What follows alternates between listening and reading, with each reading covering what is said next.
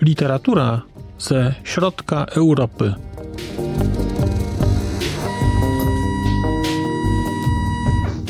Podcast około książkowy.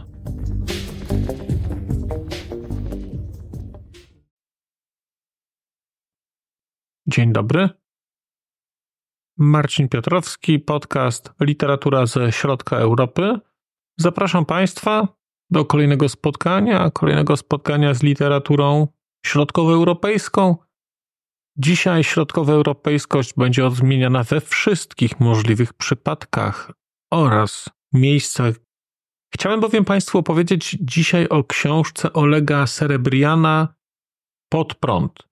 Oleg Serebrian jest mołdawskim pisarzem, ale także dyplomatą, chyba nawet ministrem spraw zagranicznych przez jakiś czas był, który napisał książkę Powiedziałbym o dziejach Europy Środkowej, o historii Europy Środkowej.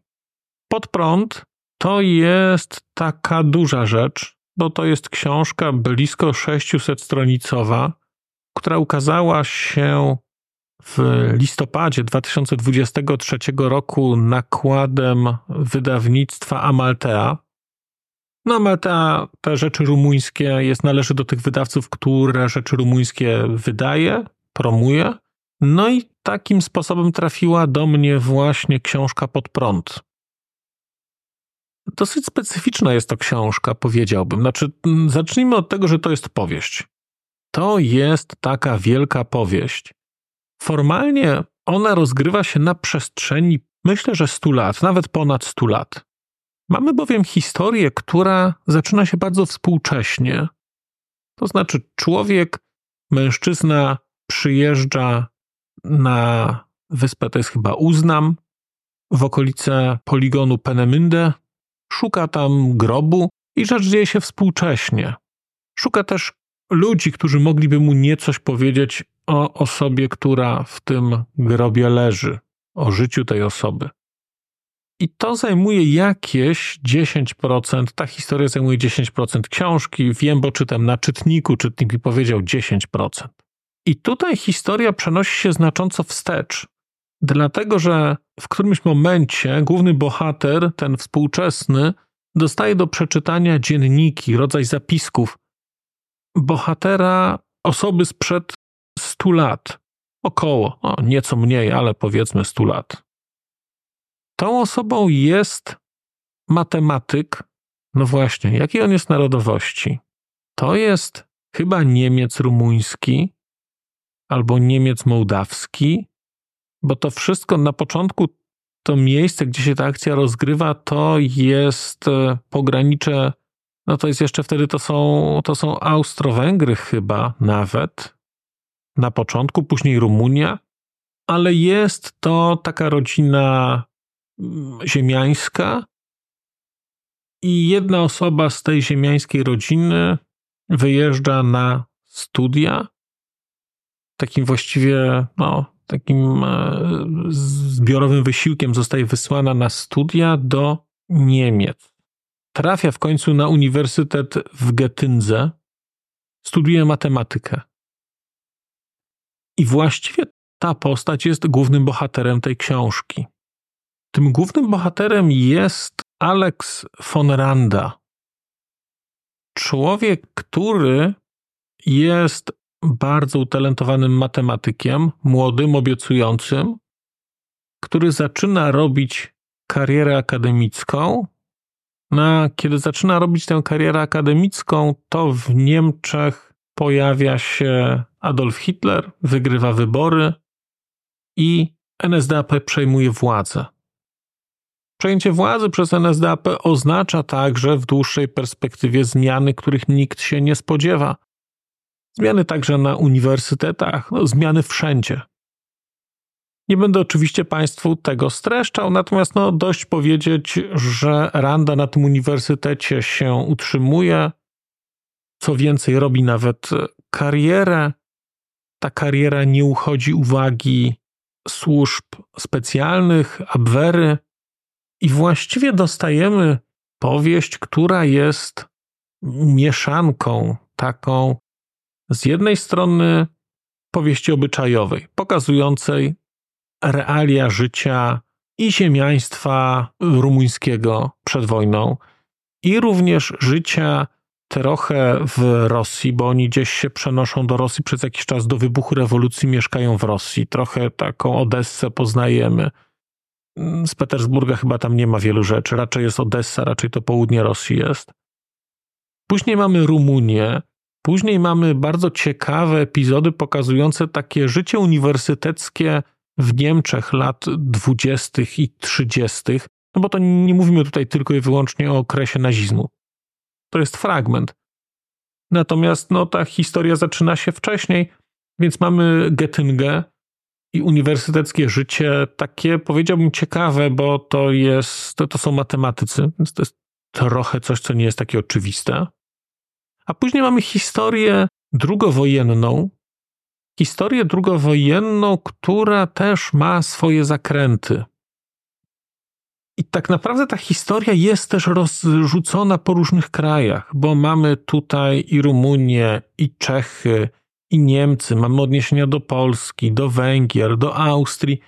Właściwie na tych 600 stronach to znajdą Państwo taką historię, powiedziałbym momentami epicką nawet, która jest rozpisana na kilkanaście lat, właściwie kilkadziesiąt lat i na właściwie całą Europę Środkową. Tutaj akcja dzieje się po trosze wszędzie. Są także wątki polskie, są także wątki polskie takie szpiegowskie, trochę jest takiej historii w berlińskiej. No i jest tego tutaj dużo. Ale nie jest to powieść jedynie szpiegowska. To jest także książka, która jest opowieścią o, o miłości do dziecka, o miłości do kobiety, do żony, o utracie tej miłości, ale także jest opowieścią o takiej bardzo nieoczywistej relacji, która łączy dwóch mężczyzn.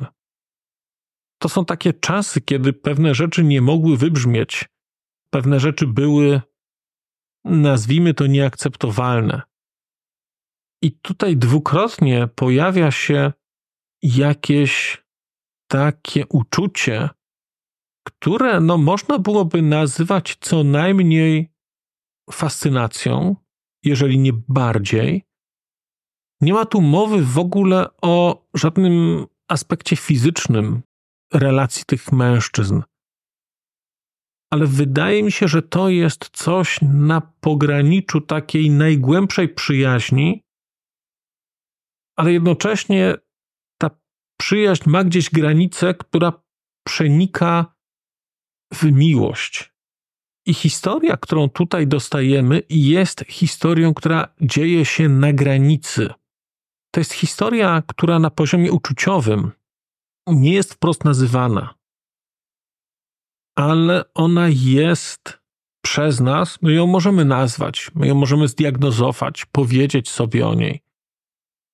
Ale ona cały czas jest niejasna, niedookreślona, nieoczywista, rozmyta, nieakceptowana, wypierana wręcz. A jednocześnie jest też opowieścią o, no właśnie, o wybaczeniu, gdzieś o braku wybaczenia, o zemście. Cały ten wątek, nazwijmy to psychologiczno-uczuciowy, jest w tej książce bardzo istotny. I nie ukrywam, że jest to coś, co mi się tutaj najmniej podobało. Miałem wrażenie czasami wtórności tych opisów uczuć, ale mogę, a właściwie powinienem wziąć poprawkę chyba na to, że jestem mężczyzną i być może dla bardziej wprawnych czytelników czy czytelniczek, obdarzonych większą wrażliwością, będą w stanie te stany uczuciowe, które tutaj są pokazywane dosyć regularnie, będą w stanie je lepiej jakoś na osi nazwać, umiejscowić i złapać ich kontekst. Ja miałem momentami wrażenie trochę takiej wtórności tych, tych stanów uczuciowych i miałem wrażenie, że już wszystko rozumiem i że pewne rzeczy nie są konieczne do powtarzania. No właśnie, ale może to nie było powtarzanie. Może to był tylko mój brak wrażliwości albo brak e, odczytania czegoś. No to od państwa będzie zależało. Natomiast jest tutaj sporo. Ja miałem takie wrażenie, kiedy tę książkę czytałem. Na początku nam się podobała bardzo. Później właśnie troszeczkę gdzieś odpłynąłem e, w tych wątkach e, takich uczuciowych. To nie jest tak znowu, że wiecie Państwo, będzie 50 stron opisów uczuć. No nie tylko one są dosyć regularnie w tych wpisach, e, w dziennikach, w rodzaju listów, które się tutaj pojawiają i w którymś momencie stają się gdzieś trochę wtórne, jak dla mnie. I miałem wrażenie, że gdyby ta książka była nieco krótsza, gdyby miała mniej o 150 stron na przykład, to byłaby świetna. To byłaby taka epicka powieść, duża, dziejąca się tu, tam, jeżdżąca pokazująca taką e, historię, która jest nieoczywista, taką historię rumuńską, niemiecką, relacji tych krajów, tych ludzi, trochę szpiegowską, trochę pracy przy bombie atomowej, przy V1, V2. No, wszystko jest formalnie interesujące i na takim poziomie fabuły to jest ciekawe, ale tutaj czegoś dla mnie było za dużo. I dlatego miałem wrażenie w którymś momencie lekkiego znużenia. To jest gdzieś było w trakcie tej książki, w trakcie czytania, tak, tak powiedzmy po środku, przy trzech czwartych. I potem ewidentnie jest taki moment, że ta akcja znowu zaskakuje i ta historia pędzi i mają miejsce zdarzenia, takie bardzo, bardzo konkretne, które z powrotem nadają tempo. Więc mówię, ja miałem takie, takie poczucie, że gdzieś w środku jest fragment, którego ja nie czułem po prostu. W którymś momencie gdzieś, e, gdzieś e, miałem wrażenie, że jest odrobinę za długo. Natomiast nie mogę powiedzieć, żeby ta książka była zła. Ona pokazuje bardzo ciekawą historię. I jeżeli lubią Państwo historię świata, który nie ma właśnie ziemiaństwa, czy rumuńskiego, czy rosyjskiego, czy jakiejś arystokracji czeskiej, to tutaj takie rzeczy będą pokazane bardzo ciekawie. Ja czytam już sporo takich historii i tutaj odkryłem mnóstwo nowych rzeczy, o których w ogóle nie wiedziałem, więc na poziomie poznawczym sporo mi ta książka dała. Bo te wątki rumuńskie na przykład były mi bliżej nieznane. Także te wątki rumuńsko-rosyjskie, tego pogranicza, ciągłego przechodzenia, tego jak ludzie się tam zachowywali wtedy, to było mi nieznane. To się tutaj pojawia i mamy też taki ciekawy ogląd tego właściwie początku XX wieku. Więc na takim poziomie bardzo Państwu tę książkę polecam. To jest takie czytadło. To jest dobre czytadło, które się po prostu bierze i się czyta. Można na tę, książkę spojrzeć jako na powieść psychologiczną, ale ja chyba może nie dojrzałem do powieści psychologicznych. Może to jest coś, co jest jeszcze przede mną. Jak Państwo wiecie, ja akurat bardzo lubię zabawy formą, a to jest książka, gdzie forma jest bardzo klasyczna. Być może też na moją ocenę wpływa fakt, że ja pod prąd przeczytałem bezpośrednio, właściwie miałem serię rzeczy, które były na poziomie formalnym bardzo interesujące, bo z jednej strony Szczepan Twardoch i Morfina, z drugiej strony Czycza Nie wiesz nikomu, ultra interesujące formalnie. Johna Barta Bakunowy Faktor, Andrzeja Bobkowskiego Szkice piórkiem, Szostaka Po nie w czasie. Te wszystkie rzeczy epatują formą, a tu dostałem epicką opowieść bardzo zwyczajnie napisaną. I być może ten przeskok też powoduje, że gdzieś było dla mnie za mało tego, co uwielbiam w literaturze, czyli zabawy formą, gry formą, zabawy z czytelnikiem. Tu jest po prostu opowiedziana historia.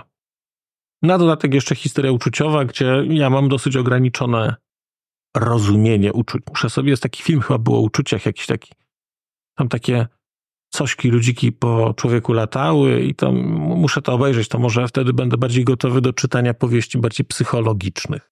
Natomiast ja Państwu tę książkę mogę też polecić, bo to nie jest tak, żeby mi się ona nie podobała. Mówię, jak Państwo lubicie takie klasyczne, duże powieści, to śmiało. Ja miałem wrażenie, nie czytałem książki Córka Rzeźnika, ale jak pamiętam, jak o niej kiedyś opowiadała Ania z kanału Znalezione Przeczytane, link dam w opisie, to miałem wrażenie, że to jest trochę taki odpowiednik tej córki rzeźnika.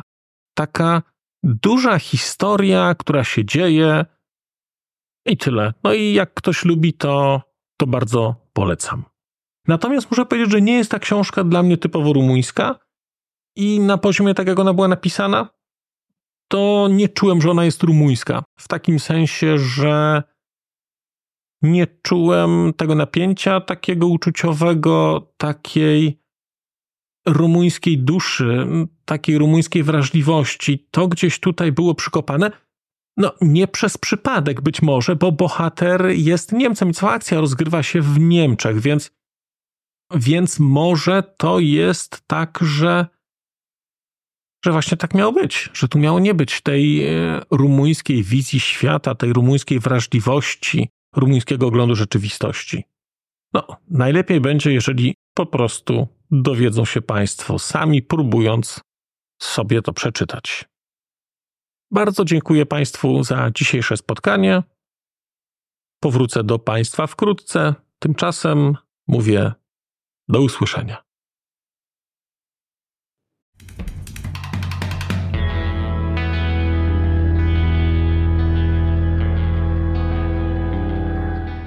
Bardzo dziękuję Państwu za wysłuchanie tego odcinka, bo skoro jesteście w tym momencie, to znaczy, że wysłuchaliście go do samego końca.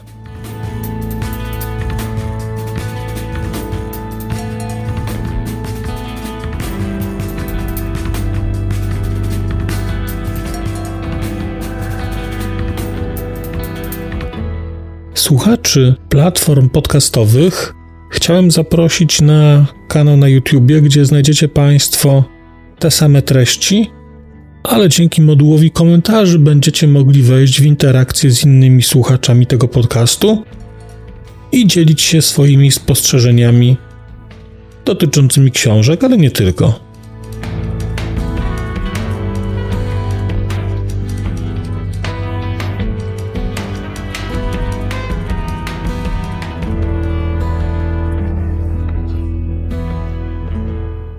Oprawa muzyczna tego odcinka została zrealizowana na bazie muzyki słowackiego zespołu Longital.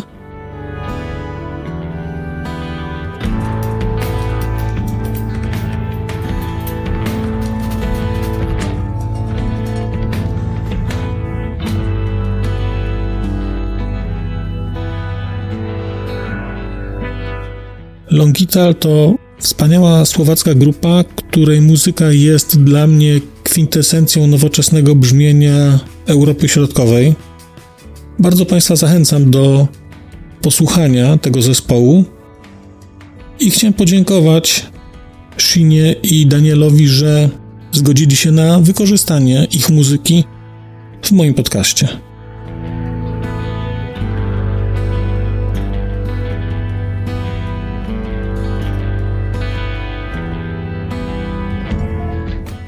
Krzysztof a Daniel, Ďakujeme vám veľmi pekne, že ste nám umožnili použiť vašu hudbu.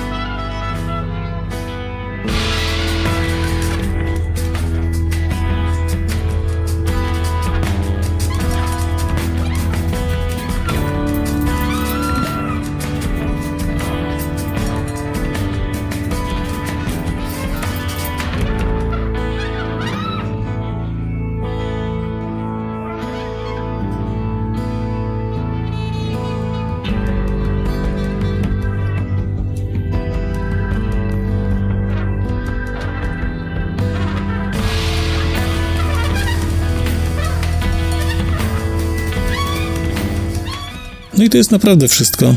Dziękuję i do usłyszenia.